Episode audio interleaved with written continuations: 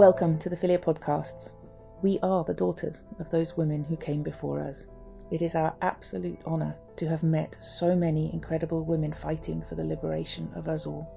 Our role at FiLiA is to amplify the voices of those women via the FiLiA Conference and these podcasts. Please take from them what you can. In sisterhood and in solidarity, the FiLiA team. My name is Heather Brunskell-Evans, and I'm interviewing Jennifer Lahl for a FiLiA podcast.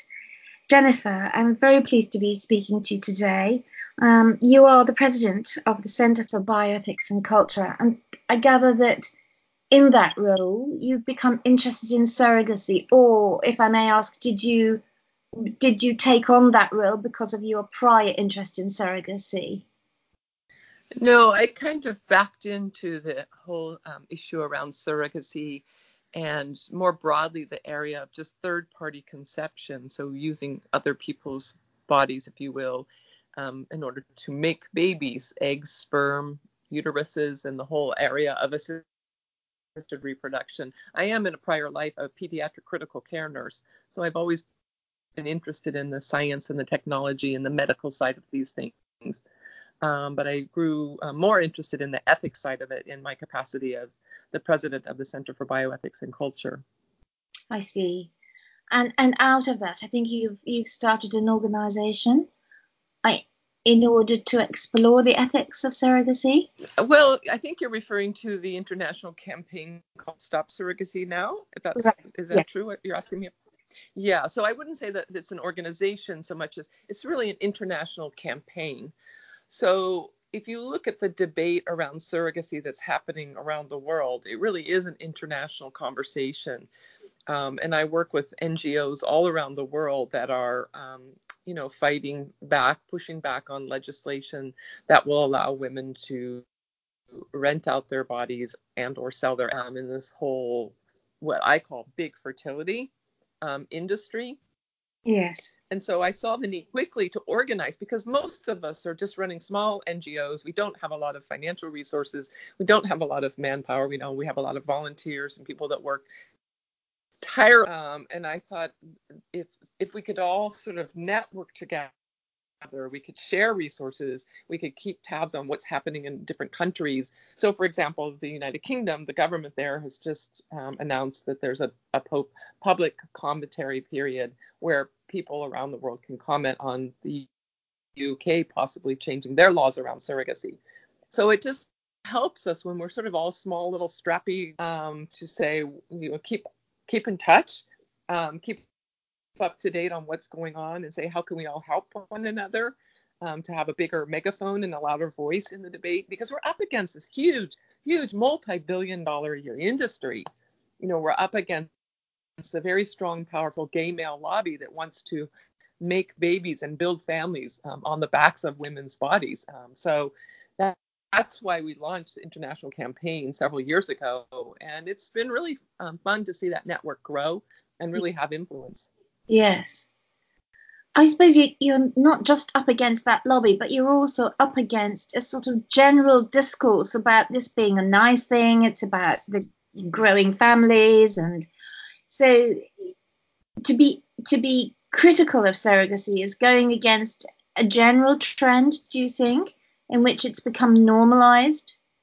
To- Absolutely absolutely the narrative is very strong you know there's this desperate loving couple that if not for um, these angels that donate their eggs or, or loan out their wombs we would never be able to be parents you know you you're bombarded with the popular press you know in america it's our people magazine there's always the new hollywood celebrity you know kim kardashian and kanye west just welcomed their second baby um, through surrogacy on the cover of the magazines in the United Kingdom. You certainly have your share of athletes. In Europe, you know, there's um, celebrities.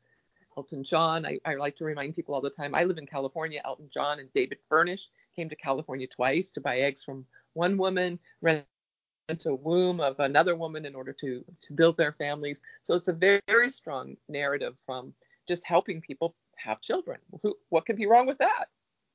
So, given that you've asked that question, can you explain what you think is wrong with that? What are the problems with it? Yeah, well, there's so many problems. I mean, first is just, you know, again, I, I remind you all that are listening that in a prior career, I was a nurse.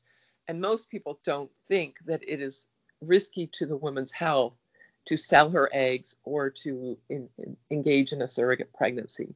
And we're seeing in the medical literature, and we know from what we're, we're learning now, because this is still a pretty new phenomenon. So we're just now starting to get data in the medical literature that shows that a surrogate pregnancy is a much higher risk pregnancy than a natural pregnancy.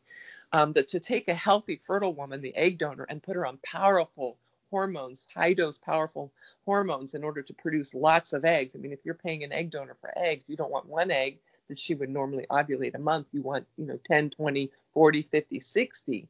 Um, that these dangerous, risky procedure. So you're, you're taking a healthy one and you're making her unhealthy or putting her at risk. So there's all that health problems with with this um, technology. The second thing is, is you know, that we just know that corruption of money. That this isn't that people use the word donation. That the woman's donating her eggs. Well, she's selling her eggs. You know, the woman is helping to have a baby. Well, she's being paid to you know to rent out her whole entire body for nine months. So this the whole area of how co- money corrupts, um, and that really it is it's the Kim Kardashians that have money that are buying, and it's the low income, poor, impoverished women who have to sell. And and then the fact that these um, arrangements are always um, entered heavy legal contracts. And I have read many surrogate pregnancy contracts um, I've seen a lot of the documentation that egg donors sign, and there's no legal remedy. There's no protections for them. Um, the, the contracts have heavy language about breach of contract. So if you don't comply or obey um, whatever the terms of the, the people that you're helping to have a child, you know that you're in all kinds of trouble. And so that all the legal ramifications um, come into play. So there's so many ways for people to understand why this might be problematic. Have you come across women who become attached to the baby despite having entered into what they thought of was was uh, a, a contract? Absolutely, absolutely. I mean, women are not we're not robots. We're not machines that we can just turn on and off um, you know these feelings you know when when you think about uh, my role as a pediatric nurse in the normal context of pregnancy we always talk about maternal child health we talk about maternal child bonding those are good and natural things that we encourage in in the hospital setting if a pregnant mother has to be hospitalized or she goes into uh, premature labor and delivers premature babies we try to keep that mother and child connected as much as we can but in the area of surrogacy, we sign these contracts. We say, I've even seen a surrogate contract that said language in the contract that said the surrogate mother would not form any attachment to the child. Well, you can't write that into a contract and expect, like I said, this woman to be a robot that will just say, mm, yeah. I will not get attached to this human being growing in me.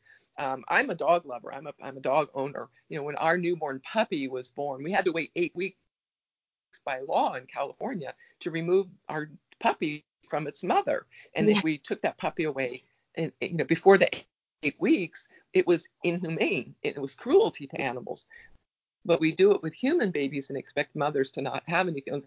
And I, I've met many surrogate mothers um, attach and wonder. And, and when a surrogate typically gives birth, it's, she often has no contact with that child.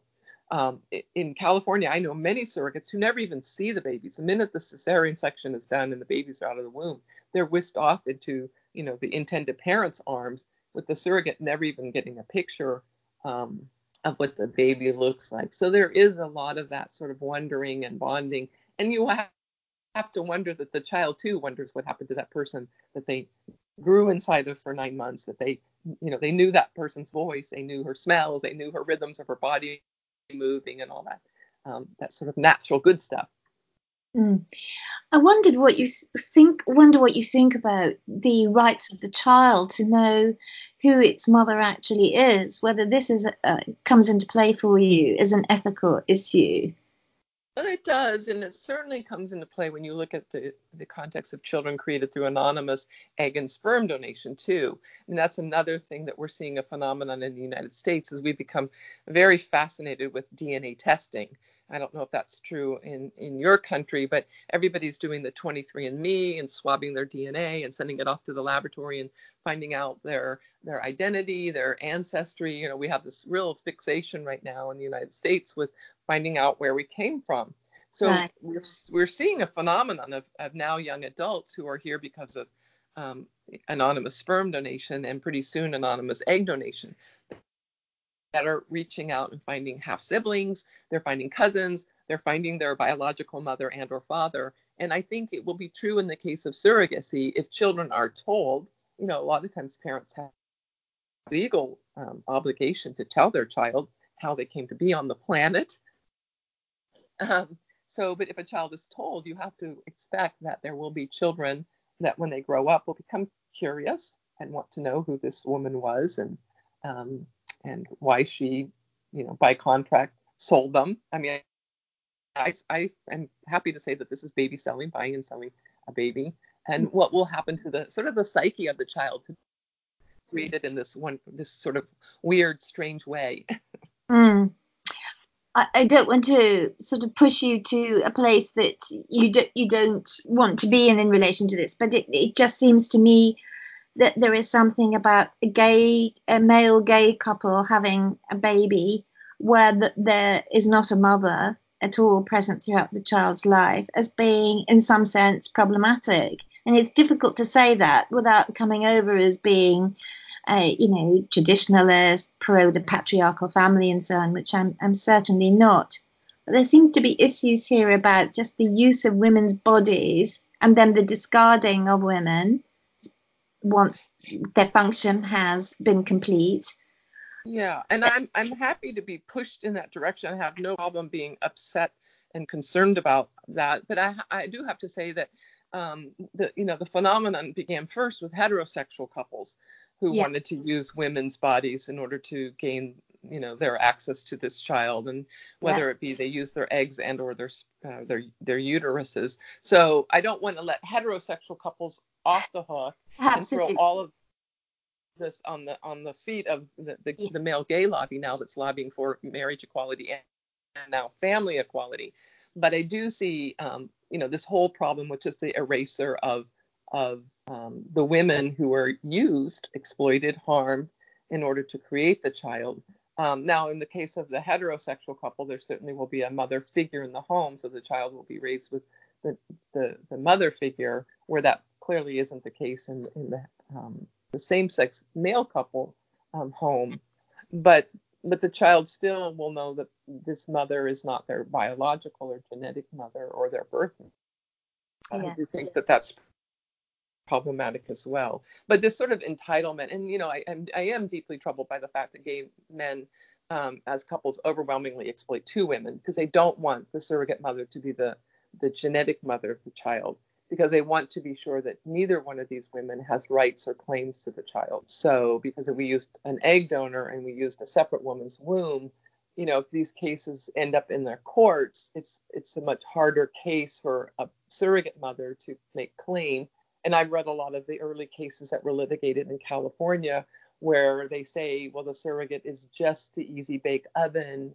You know, she's just providing the womb. She has no genetic ties to the child, therefore she has no right to claim motherhood for this child.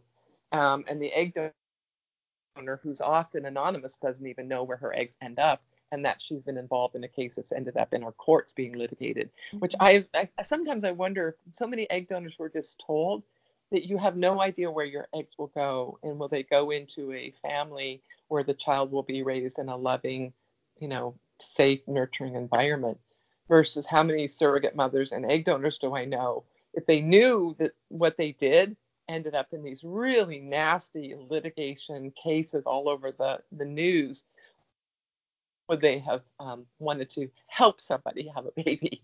Mm-hmm this the phenomenon of surrogacy in the larger context of the a, a feminist uh, analysis, which would be about the use and abuse of women's bodies, sort of spreading it out perhaps to thinking about prostitution or pornography, or do you remain very much concentrated on surrogacy?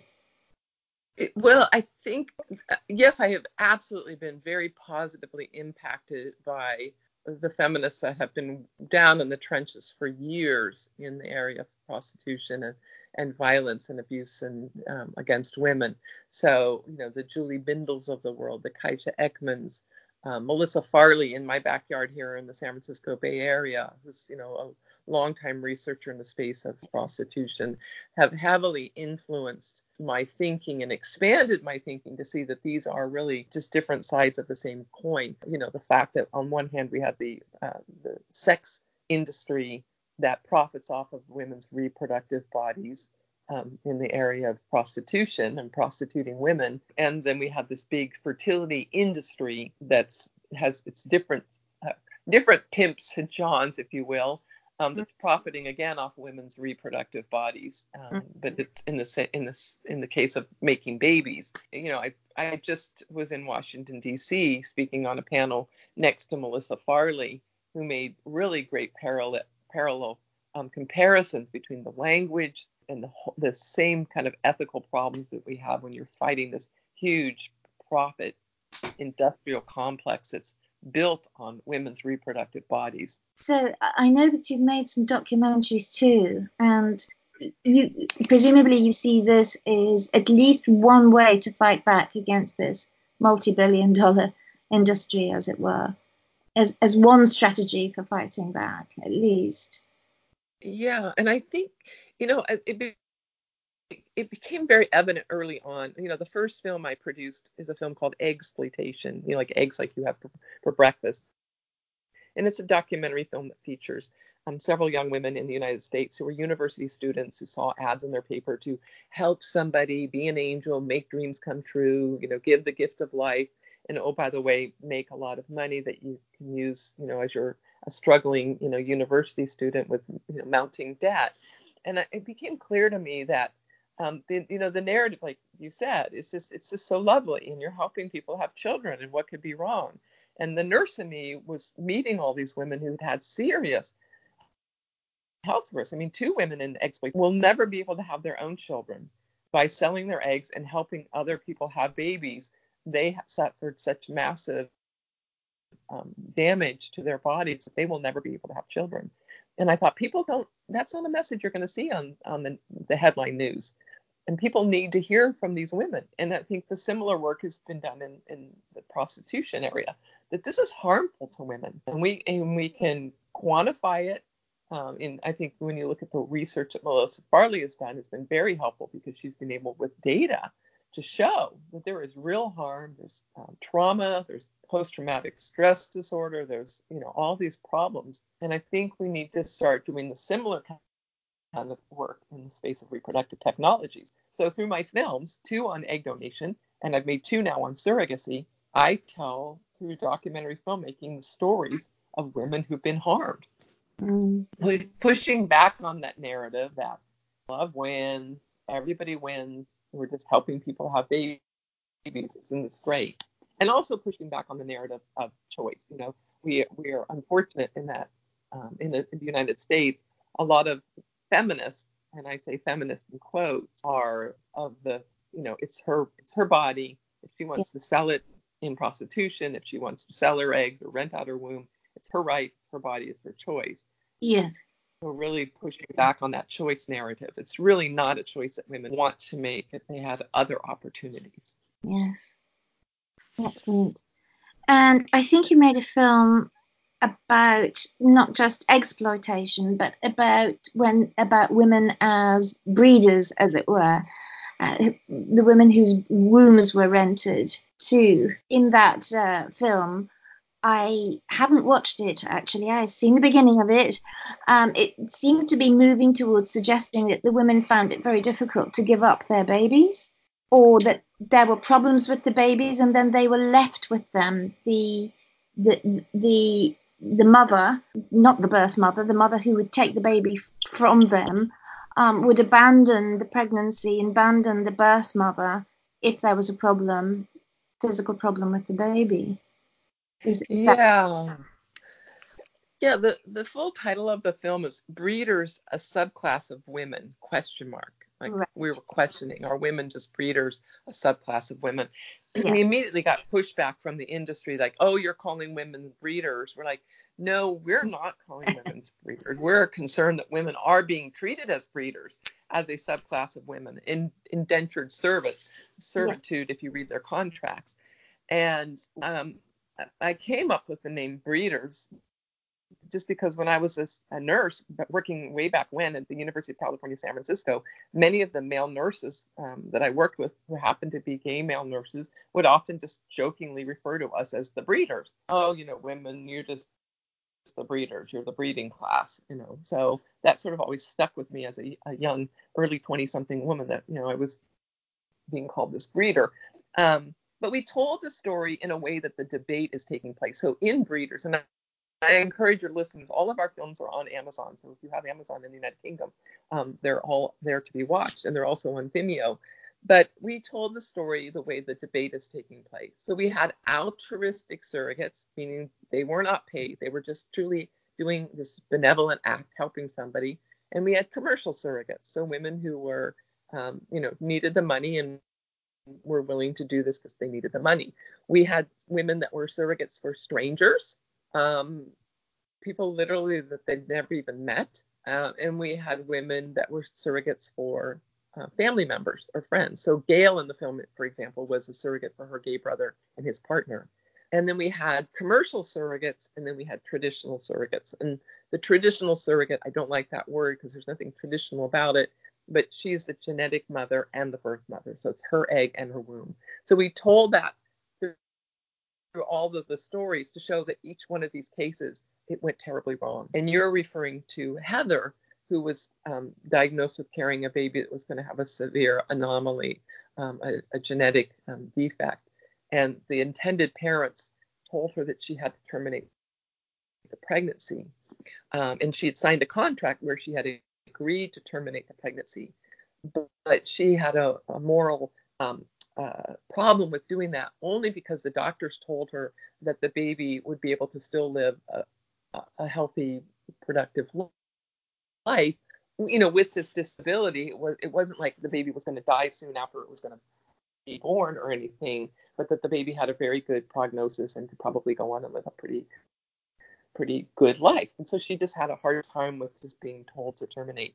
And so she did it. But she did worry uh, again, back to the point once the babies are born, the surrogates have no right to know. She does not know if this mother kept the child, um, gave the baby up for adoption, or whatever became with the child. And that just causes her a lot of grief and anxiety um, because she knows that the family didn't want the baby. They wanted her to terminate the pregnancy, um, but she refused. She basically you know, waited out the clock in the state of Arizona where um, termination of pregnancy um, is only allowed up to a certain a number of uh, months. I don't remember what that that is right now, but she waited out the clock, so she passed that threshold by law, so she could not terminate the pregnancy because she was too far along. But the parents took the baby after she delivered, but she does not know what became of the child. Right, right.